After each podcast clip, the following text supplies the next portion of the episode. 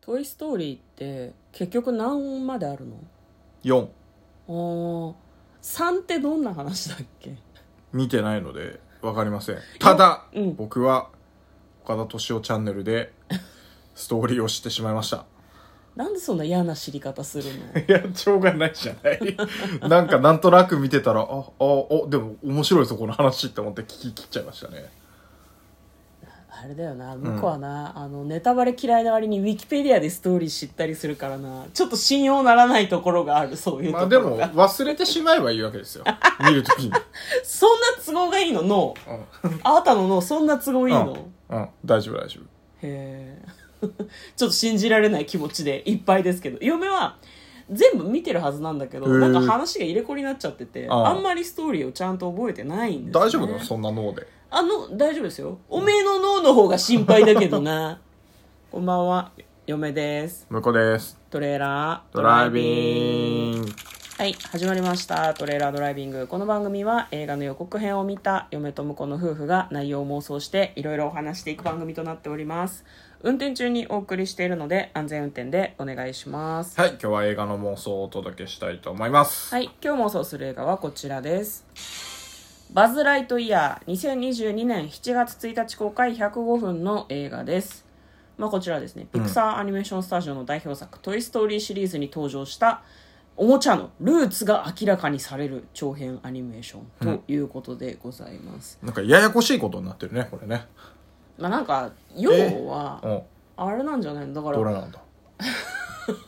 あのおもちゃを持ってるのがさ「トイ・ストーリー」に出てくるおもちゃを持ってるのが確かアンディっていう少年なんですね。ワンの時ねそうそうそううウッディとかさ、はいはいいはいろんなおもちゃがいてそれは全部アンディが持ってたと思うんですけど、うんうんうんそのアンディが持ってるおもちゃがバズ・ライトイヤーだったはずなんだけんどそうだねうんだからアニメかその、映像映像普通のうん映画とかドラマなのか分かんないけどもともとそういう作品があるんじゃないの、うんトイ・ストーリー」の作品の中でアンディが好きな作品が「バズ・ライトイヤー」っていう作品で、うんだから劇中劇を映画として公開するみたいなことじゃないの、うんそうっすねうん合ってますよね合ってますよ、ううん、だからそんな複雑じゃない よん、いやややこしいだろそうだからその主人公のさソフビ人形とかさウルトラマンのソフビ人形とかをさ、うん子供の頃買ってもらったような話いやだっじてゃない、その前に「トイ・ストーリー」自体が映画なわけだから、うん、映画の中に多分あった、えー、とストーリーがあってうんでそれのなんていうの、うんあのー映画版なわけでしょはいだからなんかあのややこしいです、そうですかね、あれ非常にややこしいことになってますよ、うん、本当ですか、うんアニメの中のアニメのなんか実話みたいな感じになってるから、うんさ脳があれなんだと思うよ脳があれなんだといやだから何でも脳のせいにするんじゃないよはい、じゃなあんでまずはですそうねそう予告編の方を復習してはい内容の方を妄想していきたいと思います、みんなが彼を知っているその知られざるルーツがついに明らかになる、うん準備はいいライトイヤー、うん完璧だアリーシャみんなで帰還するぞなんかこうあれなんですよね、うんバズがですね所属していた、なんていうの宇宙戦隊みたいな、うんうん宇宙探検隊みたいなところから、まあ、そのメンバーと一緒にこう宇宙に旅立つんだけれどもなんか軌道が不安定でどこかの星に不時着してしまうらしいんですね、で脱出できなくなってしまうと、でバズはなんとか、うんその隊の隊長だからみんなを助けるためなのか元の星に戻るためなのかわかんないけど一人でこう無謀な挑戦をするんですね、はいはい多分そのぼ母艦っていうのかな、うんうん大きい宇宙船で戻るっていうのをやらなきゃいけないんだろうけど自分一人が乗ってるスペースシップみたいな超ちっちゃいやつでこうバーッと行くわけですよねでこうワープホールの中に入ってそこを抜けるんだけどそうすると時間が元の星に帰れるんだけど時間が56年ぐらい67年って書いてあったと思いまあすよ本当によく覚えてんね、62年です62あなたのが近かったね62年7ヶ月と5日ですね。うん、戻っちゃったんですね、うん4時間しか飛んでないはずなんだけどまああれだよねワープホールとかうんうんワームホールとか抜けると、はいはい遠くまで行くと戻るのに、うん。どんなに高速移動しても、うん地球では時間が過ぎ去っちゃってるんだよね、うんうん嫁はこれはあれですねトップを狙エえースを間違えたトップを狙いだエー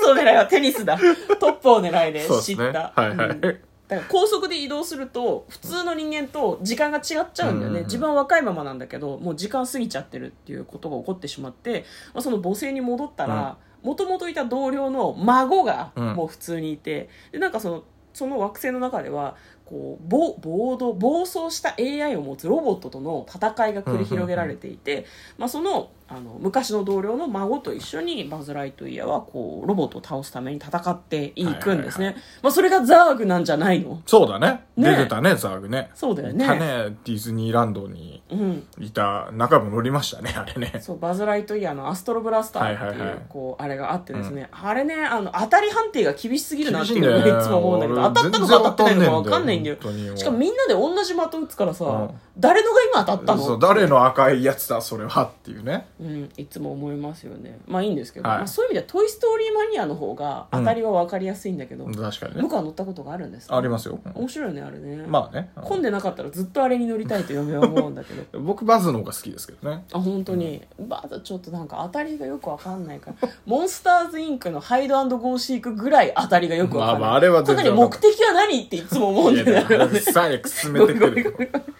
まあそれで、まうあ、んそのメンバーともうそのなんだろうな自分とはまあまあ関わりのない、まあ、あのみ未来のメンバーではあるんだけうど、んそうね若者たちと一緒にまあその敵を倒すために戦っていくみたいな感じの話でした、はいでは内容の方妄想していきましょうトレーラードライビングはい。ということでね。 「トイ・ストーリー」で誰よりも仲間思いのバズ・ライトイヤーの原点を描く感動作おもちゃのバズ・ライトイヤーは実はアンディ少年の大好きな映画の主人公だったというふうに公式サイトに書いてありました大好きな映画の主人公なわけですね。その大好きな映画を今回流してると。だから分かりにくいのよ。脳があ れだと思うよわかるってだって「トイ・ストーリー」のバズではないバズなわけじゃないそうだねうんここがややこしいまずね性格が違う可能性があるこっちは宇宙戦いやそんなことないでしょこっちは宇宙戦士だけど、うんあっちのバズは仲間思いのおもちゃのバズだからちょっと性格違うはずなんですよでも口癖は一緒なんじゃない無限の彼方にだよそうだけど言うんじゃないのそうだけどでもね声優さんは違うんだよねそうだから、うんそこもややこしいあーのなんで同じ声優さんを使っていないのいや分かった分かったあの多分アニメ化されたんだと思うもう本当は実写だったんだけどうん「バズ・ライトイヤー」っていうタイトルの実写版のこう作品があって映画をアニメ化したんだと思うでアンディが見たのはアニメの方だから性格が違うんだと思う、いやだから性格が違う時点でもうやや こしい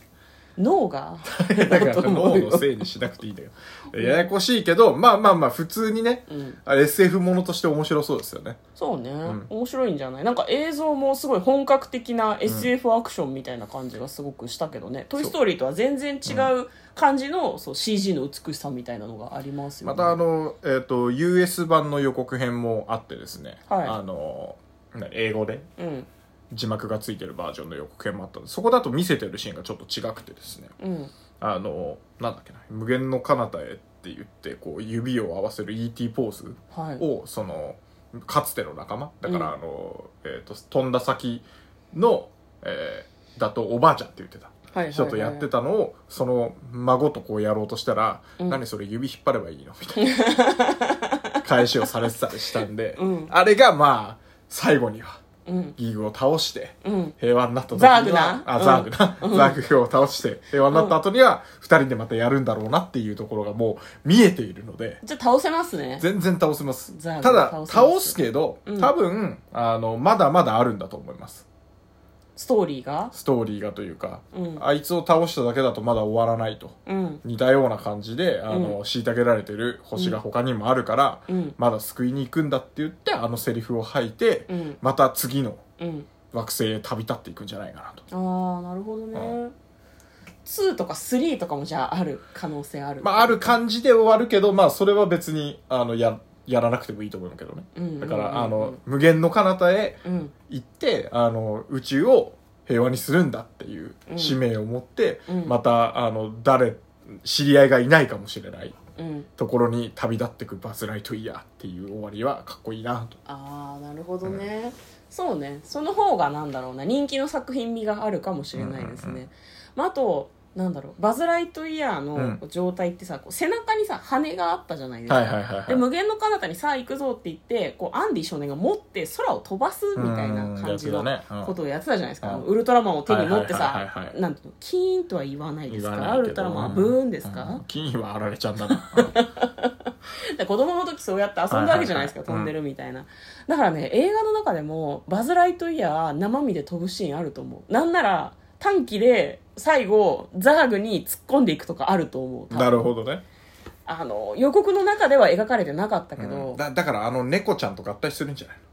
猫ちゃん羽ないじゃんのでも猫ちゃんが頭になってあの、えうんその暴走したロボット軍団を、うん体を乗っ取って、うんでそれを猫ちゃん改造して、うんバズに羽をつけてあげるっていう猫を羽にするっていうのはちょっと嫁は無茶だと思うけ どねなんかねお友達ロボットみたいなのが出てくるんですよねそうねうん猫がねだからやっぱりあの「トイ・ストーリー」へのオマージュは絶対入ってくると思うのでそうだね翼をつけて、うん友達と一緒に、うんあの最後アンディが引っ越していくトラックにちゃんと追いつくっていうのが「うんトイ・ストーリー1」のラストなので、そうねうん、だからそれになぞらえて友達と共に、うんあの助け出すみたいうんなシーンはあるかもね、そうねそれだをから猫ちゃんを助けだ出すかもしれないし猫ちゃんね猫ちゃんか、まあその、えっと未来の孫うんうんうんの女の子を助け出すかもしれないし相棒をねうんうんそうねそう仲間思いっていうところをやっぱり出してほしいですねあまあ確かにねそうね猫ちゃんが羽はちょっと嫁はなんかいや採で用もあしのない羽が急に生えるっていうのはさやっぱりあの何ロボット側のテクノロジーを取らなきゃいけないから、うんそこに対応できるほど、うん頭が良さそうなのはあの猫以外ないじゃんアンドロイド猫ロボット猫ロボットうんドラえもんのポジションですからまあ確かにねでしょ、そうだうわん、猫を翼に猫が、猫が、飛ぶ猫が分かんない。ポケットが実はあって出すかもしれない から。その可能性もあるからさ。猫のおかげで翼が生えて、ラスト、危機一髪っていうのはあると思います、僕は。わかりました、はじゃあ、ね、向こうは猫推しということ猫推でしで猫ございますが羽になるというような妄想をしてみました、では嫁とこの、トレーラードライビング、まったねー。